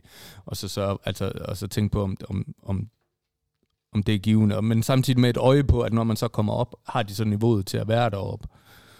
Altså, jeg har jo øh, personligt en lidt våd drøm om øh, Emil Frederiksen fra Sønderjyske, som jo er, hvad hedder det? På grund af faren, eller? Primært. Øh, ej, det er jo øh, Søren Frederiksen, den første øh, søn, øh, som øh, spiller dernede, og som egentlig spillede en ret god sæson, har scoret en del mål i, øh, i første division. Øh, Jeg kunne også godt tænke mig at se en øh, Wissam Abueli tilbage i OB. Jeg synes umiddelbart, at han viser, Hvor han kan tage kejler. Det tror jeg den grad, han kan, særligt nede på Seaport. Og det, øh, det er stadigvæk en af mine største drømme, det er at tage Wissam med ned på Seaport og lave en rød Aalborg special dernede. Jeg er ikke, jeg er ikke helt tur at spørge ham endnu, men øh, jeg vil virkelig gerne. Wissam, hvis du lytter med, det er en åben invitation. Jeg giver popcorn også. Det, øh, øh, og så har jeg selvfølgelig skrevet børsting, men jeg tror ikke, han kommer hjem. Det kunne være en fed første divisionsspiller. Ham og han er jo Pallesen. indbegrebet af en første divisionsspiller sammen med Pallesen. Altså Mikkel påstanden herfra, som jeg faktisk øh, gik og tænkede på, øh, da ude at gå med hunden mandag morgen, det var, vi var ikke rykket ned, hvis vi havde haft børsting. Ej, det kunne altså være en fed spiller at have. Det, det giver. Hvis vi er i gang med en name drop, øh, så, så nævner jeg da også bare lige uh, Dietson, som spiller i Hobro. Også en hurtig uh, spiller, er kontraktfri, mener jeg. Hvorfor er du så interesseret i, i tidligere Hobro-spillere? Jamen, han, er ikke, han, er, han er jo ikke tidligere endnu, øh, men han er ikke, han er, jeg tror, han er kontrakt. Han er hurtig. Det kunne OB også rigtig godt bruge. Nogle, nogle Det har erfarne du, har du den grad. Øh, men problemet med ham er nok, at øh, der er også lidt med top skråstrej bundniveau, og det er sådan lidt for nat og dag. Men, men en spændende spiller at hente ind også, hvis man øh, transferfri spiller, det, det, det kan OB jo godt lide. Altså, vi, vi bliver også lige nødt til at vende den her risiko for, at der skal sælges, fordi vi skal have skåret nogle lønkroner. Øh, nu har du skrevet Helenius på, som en spiller, der er her, i forhold til, at han, øh, ham kan vi nok ikke få til at gå et andet sted hen, fordi lønnen er for god. Men jeg kan se, at Talenter ikke er, ikke er der. Jeg kan se, at Susa ikke er der. Øh, jeg kan se, at øh, Oliver Ross ikke er der. Øh, du har egentlig heller ikke skrevet... Jo, Sander står der godt nok. Øh, men hvor, hvor meget bliver der solgt? Altså, hvor, hvor, Susa er jeg ret overbevist om ryger. Øh, er jeg både bange for, og kan også godt forstå. jeg, jeg forventer også, at Susa ryger. Men, men hvor, hvor mange ryger, tror jeg? Altså, hvor, hvor stor en udskiftning får vi? jeg håber, der bliver udskiftning i dem, som de fleste af også godt kan blive enige om, skal udskiftes. Øh, at man øh, ophæver kontrakterne med, med, med spillere som Margarita og Posevic og så videre. Øh, men hvor meget udskiftning der bliver, jeg, jeg synes, det er svært, og, og, fordi vi ikke rigtig endnu rigtig har vist, der, der er et kort interview med, med den tyske sportsdirektør på, på OB's øh, øh, tv-side, men, men der blev vi jo ikke rigtig meget klogere end en masse floskler, som, øh, som han fyrede af nu, så, øh, så hvor- hvor vi ender hen, det, det, det er svært at vide. Og vi kan stå i den situation, at, øh, at, at, at, at spillerne til sidst i transfervinduet giver ønsker om, at, at, at man vil væk, fordi de, at det, det er der klubberne de så får øje på, at, øh, eller, øh, og endda nogle af Superliga-klubberne får øje på, at ham der, ham kan vi nok bruge, og så OB i en økonomisk situation, hvor de øh, er nødt til at sælge. Ja, det, er- det, er jo, øh, det er jo risikoen. Altså, og vi, vi bliver jo ekstra udsat nu. Ja, det gør vi. Øh, kan, kan jo formentlig ikke sige nej til ret mange bud på nogle af vores, øh, vores spillere overhovedet. Øh, så det jeg egentlig hører dig sige, det er, at vi må gerne få sådan en lidt shaky start, så vi, skal, vi kommer forbi transfer deadline day, og så kan det gå. Nej, det hører du mig ikke sige. Der Okay, jeg skal bare lige være jeg, sikker. jeg, jeg glæder mig til øh, at, at forhåbentlig se flere sejre og nederlag næste sæson. altså, lad os lige prøve at tale om den her start på første division, fordi nu vi, vi, har, vi har gået lidt inden udsendelsen og snakket om, hvornår øh, Superliga træningsstart er. Jeg mener, det er den 26. I siger det er nogle, nogle dage før. Øh, det er jo et kort aftræk, der er, inden at første divisions øh, kampene starter. Hvad, hvad, hvad forventer I, at, at O- hvilke OB-hold kommer tilbage rent mentalt? Altså tror jeg, de kan nulstille, er i virkeligheden mit spørgsmål det, det skal de jo kunne, er det, er det nemme øh, svar. Men, men det, øh, det kan man da godt have sin tvivl om, fordi du skal lige pludselig til at bygge det her vinderhold op, og du, øh, du bliver favorit i alle kampene, apropos odds. Øh, der, der er ikke nogen kampe, hvor at, øh, at der ikke vil øh, komme store overskrifter, apropos hvis, hvis OB de, de sætter point til, især på, mod, de mindre hold, og, og OB vil jeg da gerne allerede nu at sige, kommer ikke til at vinde alle kampe i første division, selvom vi bare tænker lige nu, at, at det skal de. Men, men, men, men det, det kræver et, et mindset, og, og jeg tror, at deres mentaltræner derude, øh, man kan så diskutere, hvor godt han har gjort det i den her sæson, men, men han kommer der på overarbejde, og der skal der nogle overlevelsesture til, hvis ikke to, for at komme igennem det her. Altså, den første overlevelsestur klarede vi jo ikke. Nej, og jeg vil, nej, præcis. Og jeg vil sige, at, øh, at jeg håber, og det, det, det, det er svært i den her fodboldverden, hvor, hvor transfervinduet lukker senere, men jeg håber, at man har meget af truppen på plads, fordi man skal have de spillere med det rette mindset, der er klar til at redde, eller ikke redde OB, det, det er jo for sent nu, men er ligesom at, at, at bygge det op igen øh, så hurtigt som muligt, så man kan ligesom få opbygget den her vinderkultur igen. Så der ligger en kæmpe ansvar på, øh, på, på skuldrene af den nye sportslige ledelse. Det er også usikkert, hvilke spillere kommer og banker på og siger, at de vil væk. Altså, det, det, det, vi har jo ikke, efterdønningerne af det her har jo ikke lagt sig endnu. Nej, det, øh, det har de ikke, og det kommer der jo til at gå noget, noget tid før de gør. Øhm, nu hvor vi taler første division og, og, og den næste sæson, øh, jeg, person, jeg kan personligt rigtig godt lide at komme på divisionsstadion, så jeg prøvede at dyrke det lidt i nogle år. Jeg må indrømme, jeg havde godt nok ikke lige regnet med at skulle, skulle det med, øh, med OB, men, men hvis jeg skal svinge mig op til sådan at finde noget, jeg egentlig godt kan se lidt frem til, så bliver det jo også det, som, det her med at komme ud og se nogle andre stadions. Igen, jeg vil nok bare helst bare have taget ud og, og set dem, uden at det var OB, der skulle være der, eller det var en pokalkamp. Men, men jeg glæder mig faktisk lidt til at se øh, nogle andre stadions, og, og følge OB rundt på nogle andre stadions.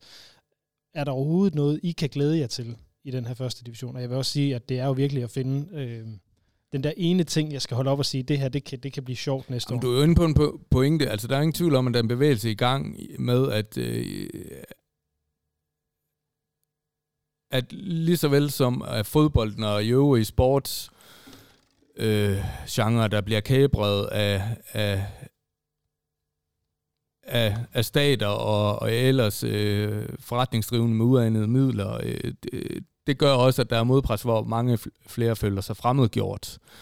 Så måske er man øh, forhåbentlig for en sæson kommer vi også ned til noget, der måske dufter lidt mere af det forenings Danmark, øh, som jeg tror mange af os selv er vokset op med, og som kan noget i forhold til, hvor det er nogle, nogle enklere dyder, der, der, der står på plads i forhold til fællesskab, og, og kan man sige sådan nogle mere grundvianske, nu hvor vi sidder her med antropologen. Øh, hey, hey, hey, jeg, jeg har bare fordi jeg er gået på grundviansk efterskole op i Åbibro, så behøver du ikke træde i det. Nej, nej, det, og det, det skinner slet ikke igennem. Nej, vel? Nej. øh, og, og forhåbentlig kan det være med til også være en katalysator til, at vi finder frem til nogle af de værdier, som OB tidligere har stået for. Det, det var jo meget, meget højdragende i virkeligheden, Esben, øh, for at sige noget, du glæder dig til. Jeg tænkte egentlig bare, om vi også kunne glæde os til nogle lokalopgør mod Vendsyssel og Hobro. Ja, men nu er du ikke den største fanskab i verden, så det bliver jo ikke sådan nogle, nogle brag på... Nej, men, men, men der, jo, var, der var jo The altså, North... Det bliver jo ikke, det bliver ikke HSV, der møder St. Pauli, vel? Altså, Ej. det kan vi godt blive enige om. Nu synes jeg, I taler The North Derby rigtig, rigtig meget ned. Ja, det skal vi så ikke kalde det. Men øh, når, når, øh, når det har bundfældet sig, og vi skal, som du også selv siger, vi skal stadig have respekt for, at... Øh, man er lige rykket ned, så det, skal, det er stadigvæk en, en kæmpe skuffelse osv. Men, men altså, så, så skal der jo skabes en hype omkring det her. Faktum er, at OB rykket ned. Det, det lyder hårdt hver gang vi siger det, og vi skal nok sige det rigtig mange gange, før det bundfælder sig for alvor. Men vi er jo nødt til på en eller anden måde at komme videre på et eller andet tidspunkt, fordi sæsonen starter øh, nærmest om en måned. Ja. Så man er nødt til, øh, både for fans, øh, spillere, organisation, øh, OB's kommunikationsafdeling osv., at få skabt den her hype omkring, at nu er det fucking øh, første division, og nu skal vi øh, trykke på den her øh, famøse F5-knap, start forfra, og så, øh, så skal der skabes en fortælling om, at det er fandme fedt at holde med OB, og at selvfølgelig skal OB rykke op, men der skal skabes den her hype omkring det, fordi det, det der slukkede hoveder der, det... det, det altså, ja, så, og, så, og så må altså. vi jo øh, være ubenørlige at stille vores krav. Der er altså også en grund til, at de her øh, idrætsfolk, de får en løn, som de jeg tænker, uden at vide i jeres indkomstniveau. De fleste af os kun kan drømme om at ramme ind på vores bankbog hver måned. Og det er jo fordi, de skal kunne stå imod det pres. De skal kunne levere. Og, og, det, og det har de ikke gjort her, men øh, altså, nu er det nu. Det synes jeg, vi har sagt længe, det der nu er det nu. For. Nu, nu, har man, øh, nu har man også, nu er man nede og vende, håber vi. Man kan kigge på Esbjerg, du kan godt komme længere ned og vende, men der, det gider vi slet ikke at snakke om. Så, Men, men det er jo også, hvis vi tager spilleren som deres eget lille firma, så er det også deres interesse nu, fordi altså næste gang de står i en kontraktsituation, så kan de fleste af dem, jo, øh, hvis det fortsætter at forhandle den kontrakt hjem, som de render rundt på nu, Nej, men det, det, det, det var også noget, vi kunne have sagt om Fossum i løbet af foråret her. Jamen, hvorfor, jeg vil også gerne stille spørgsmålstegn ved, hvorfor man hvilede de sidste tre kampe på, at han skulle, han skulle starte ind. Formentlig på grund af hans øh, mange løbemeter. Jamen, han bidrog jo ikke med noget. Han løber ikke Gik han ind i de afgørende tanke? Altså, han, han stod med, et- hvorfor skulle han risikere at blive skadet, øh, når han, øh, hans kontrakt den udløb? Og han, altså, det var hans indkomstgrundlag, og det der kunne ryge. Ser du ikke lidt norske spøgelser her? Nej. Jamen, jeg stiller spørgsmålstegn ved dispositionen.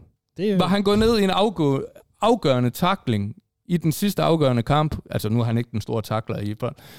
Velvidende, at hvis det her der går galt, så kan, jeg altså, så kan menisken og korsbåndet ryge, og så står jeg uden en kontrakt.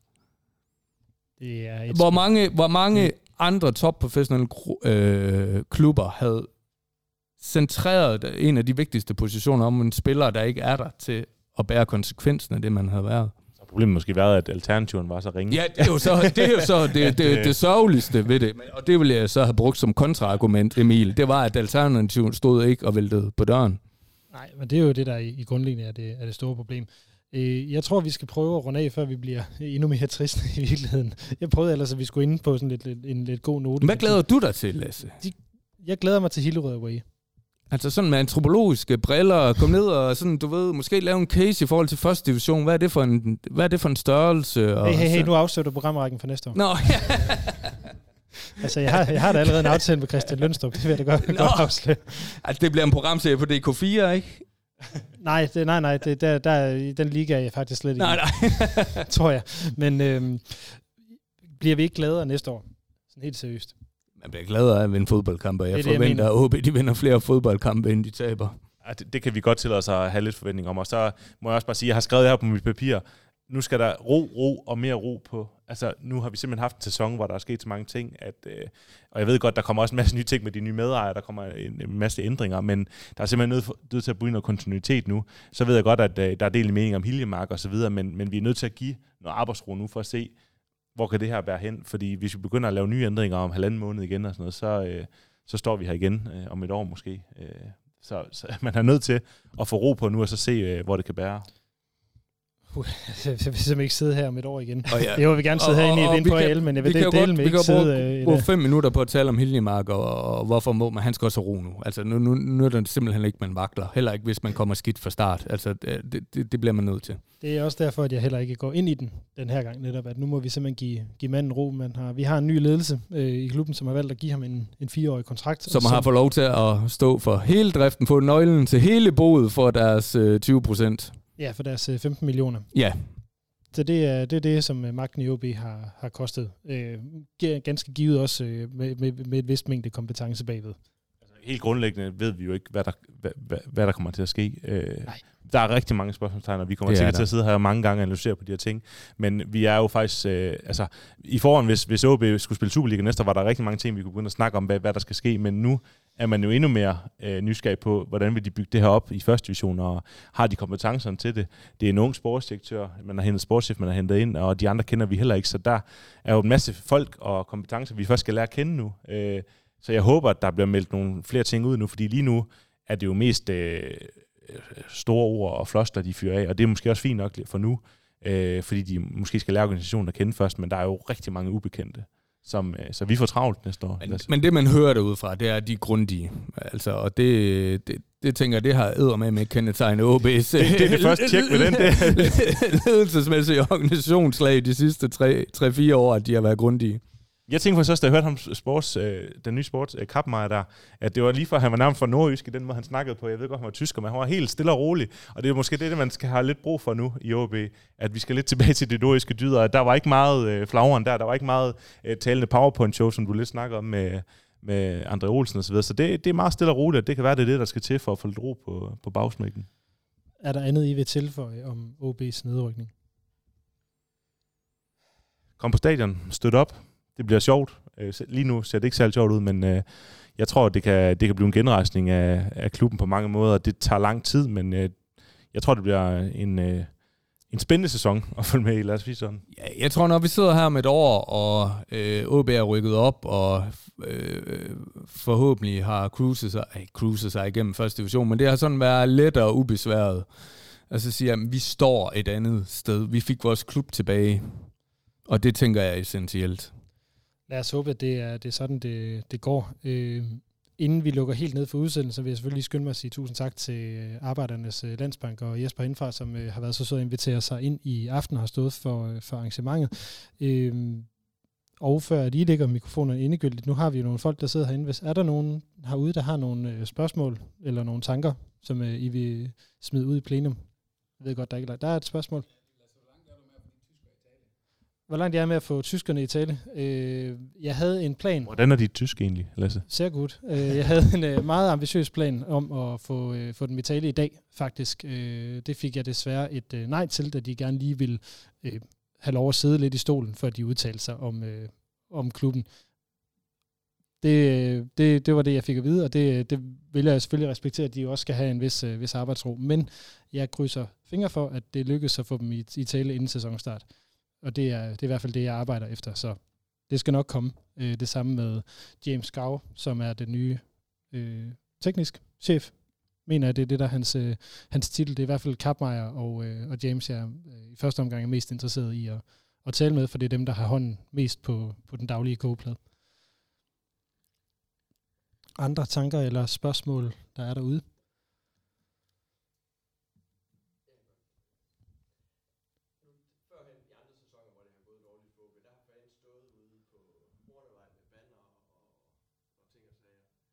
Sket i år, det synes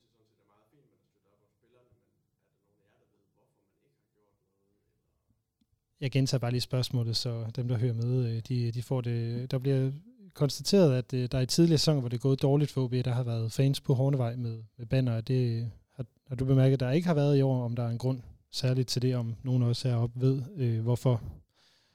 Men, har der ikke været nogen derude i efteråret? Var der ikke det?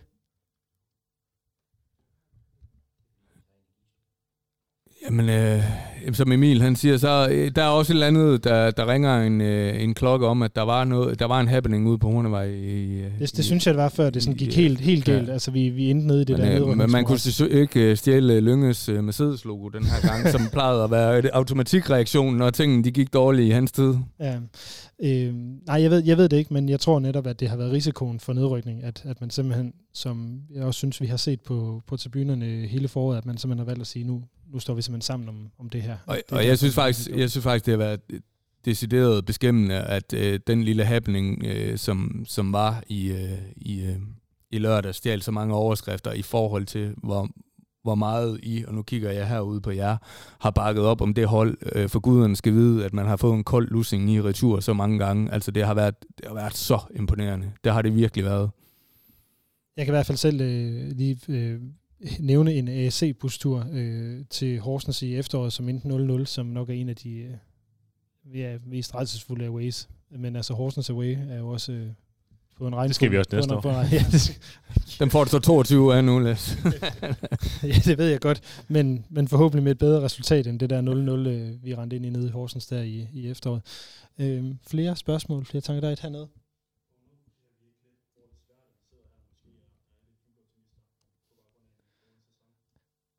Spørgsmålet er, øh, går på, om, øh, om vi ikke er undervurderer første division lidt taget betragtning af, at der jo er hold som Sønderjyske, som ligger dernede, at der er en, sandsyn, en rimelig stor sandsynlighed for, at det er Kolding og Esbjerg, som har sat sig begge to rimelig hæftigt, som kommer op og har et, et, øh, et momentum.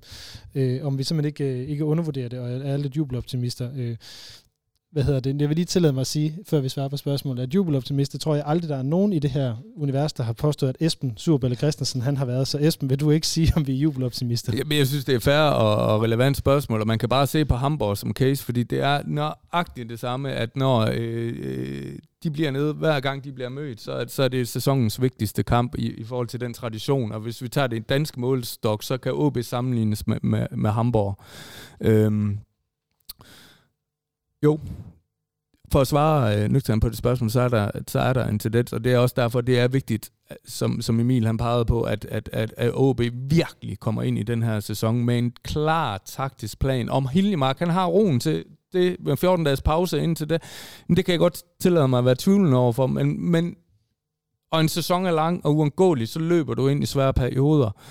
Derfor er det bare vigtigt, at OB de ikke øh, ryster på hånden, som de har gjort i den her sæson, altså den her sæson så mange gange, fordi der er nødt til at være en tiltro både til det projekt Hiljemark, han har præsenteret, hvordan han så har præsenteret det, og hvor ofte om, hvor mange rykke bagom han har præsenteret det. Det er en anden snak, men der bliver nødt til at være en tiltro til det. Ja, og bare for også at svare, jeg frygter det også, at øh, OB ikke er i, kommer ned og er øh, igen øh, opmærksom på, hvor, hvor farlig en situation man står i. Altså, det er jo også den måde, det bliver signaleret på i løbet af den her sæson, at man øh, på en eller anden måde ikke rigtig tog den her nedrykningssituation seriøst nok. Altså den her fornemmelse, som vi startede med at tale om, at vi rykker jo ikke ned. Jamen, der var, der var jo famøs tv-interview, vi behøver jo ikke øh, at nævne, alt, der var en ledende, øh, ledende person for bestyrelsen øh, jo, jo, jo nægter at anerkende præmissen om, at det her det kan være realistisk, og det sådan var hele, kan man sige, udmeldingerne ude for Hornevej, fra de ledende, øh, fra de voksne derude, som man skulle sige, jamen det er jer, altså I er nødt til at tage alle scenarier, øh, og, og forhåbentlig har det været så stor en forskrækkelse, det her, at man opererer med alle scenarier. For guderne skal vide, at allerede nu så har de medier, der har evalueret på OB sæson, netop peget på det scenarie, som du peger på, som kan være en realistisk mulighed, og det håber jeg da virkelig, OB har fået så stor en forskrækkelse og så stor nyrestød til deres selvforståelse, øh, at, at, at de er nødt til at sige, jamen, det, det er sådan, det er. Ja, og i forlængelse af det er det jo, som vi også har nævnt, øh, er faren jo også, at, at, man, at de her tyske medlemsstore, som, som nok ikke kender øh, det danske fodboldsystem øh, helt gennemgående endnu, kan undervurdere første division lidt, og måske tænke, som de også selv siger, at vi skal satse på akademiet, vi skal satse på talenterne. Øh, men altså igen, spiller åbent med et halvt U19-hold, så, øh, så rykker man måske endda ned, hvis det er det, man tror, man, man skal. I hvert, jeg, fald, hvis det er det her ja, nuværende U19-hold, så, gør man, så rykker man ned. De er vant til at tabe. Så jeg vil sige, at, at og jeg hører også, som Esben siger, jeg hører ikke, at, at de uh, undervurderer noget. Uh, uh, hvad hedder det, de tyske nye medejere, men, men, men der er der en fare for, at man ikke kender det godt nok, at man bare tror, at man kan rykke op med, med sekunderspillere, men, uh, men, men det, det, det, må, det må simpelthen ikke ske, at man undervurderer det, fordi det, det har man jo set før også med Esbjerg for eksempel. Ikke? Og spilleren skal i hvert fald ikke undervurdere det, fordi de er ikke i en position, hvor de Nej, kan og som, som der også bliver nævnt, der er jo 6-7 hold, hvor man tænker, dem kan OB godt tabe til, øh, uden problemer, skulle jeg sige, så, som man er lige nu. Men altså nogen, der kan give dem kamp til stregen, der bliver rigtig mange tætte kampe. Det bliver altså ikke 4-0 og 3-1. Nej, jeg skulle lige til at sige, hvis altså, man forventer, at OB de går ind og, og vinder hver kamp 3-4-0, så, øh, så tror jeg godt, at man kan vågne op af sin, øh, hvis man sover tårn nogle rosesøvn, fordi det, det kommer ikke til at ske. Jeg håber, du fik svar på, på, på spørgsmålet. Vi lukker den, øh, den ned her. Jeg kigger lige intens på alle, der er inde i lokalet, for at se, om der skulle være mere. Øhm, fordi det er så vejs inde for den her forfærdelige sæson øh, i OB's øh, historie øh, og for den her udgave af Røde Aalborg. Vi fortsætter, der bliver ikke nogen ændring øh, for vores vedkommende i forhold til det her første division. Øh, jeg har allerede planlagt, som I kunne, øh, kunne høre nogle, nogle forskellige ting, øh, som kommer. Øh, så tusind tak til øh, Jesper og øh, Arbejders Landsbank for at lægge lokaler til dagens øh, udsendelse. Øh, tak til alle jer, der er kommet herind for at lytte med. Det er dejligt at se nogle af lytterne i virkeligheden, og ikke bare sidde derhjemme i mit soveværelse nogle gange og ringe, ringe hjem til Nordjylland. Øh, og tusind tak til Esben Surbælle Christensen, vores øh, repræsentant fra Hjallerup Marked. Welcome. Og øh, hvad hedder det, vores øh, lokale redaktør og længst, længst siddende panel, øh, deltager Emil K. Jørgensen. Selv tak. Mit navn er Lasse Udhegnet, Forza OB, og øh, tak for nu. Og så vil jeg lige skynde mig at sige, at det jo selvfølgelig også er en podcast, der er produceret af OB Support Club i samarbejde med Arbejdernes Landsbank og alle vores medlemmer. Tusind tak for jeres støtte. Lad os blive ved med at støtte OB i næste sæson på alle de lange aways. Tak for nu.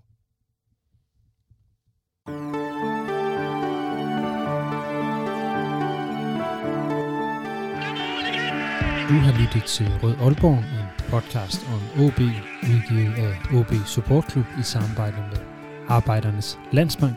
Din vært var Lasse Yde Hegnet.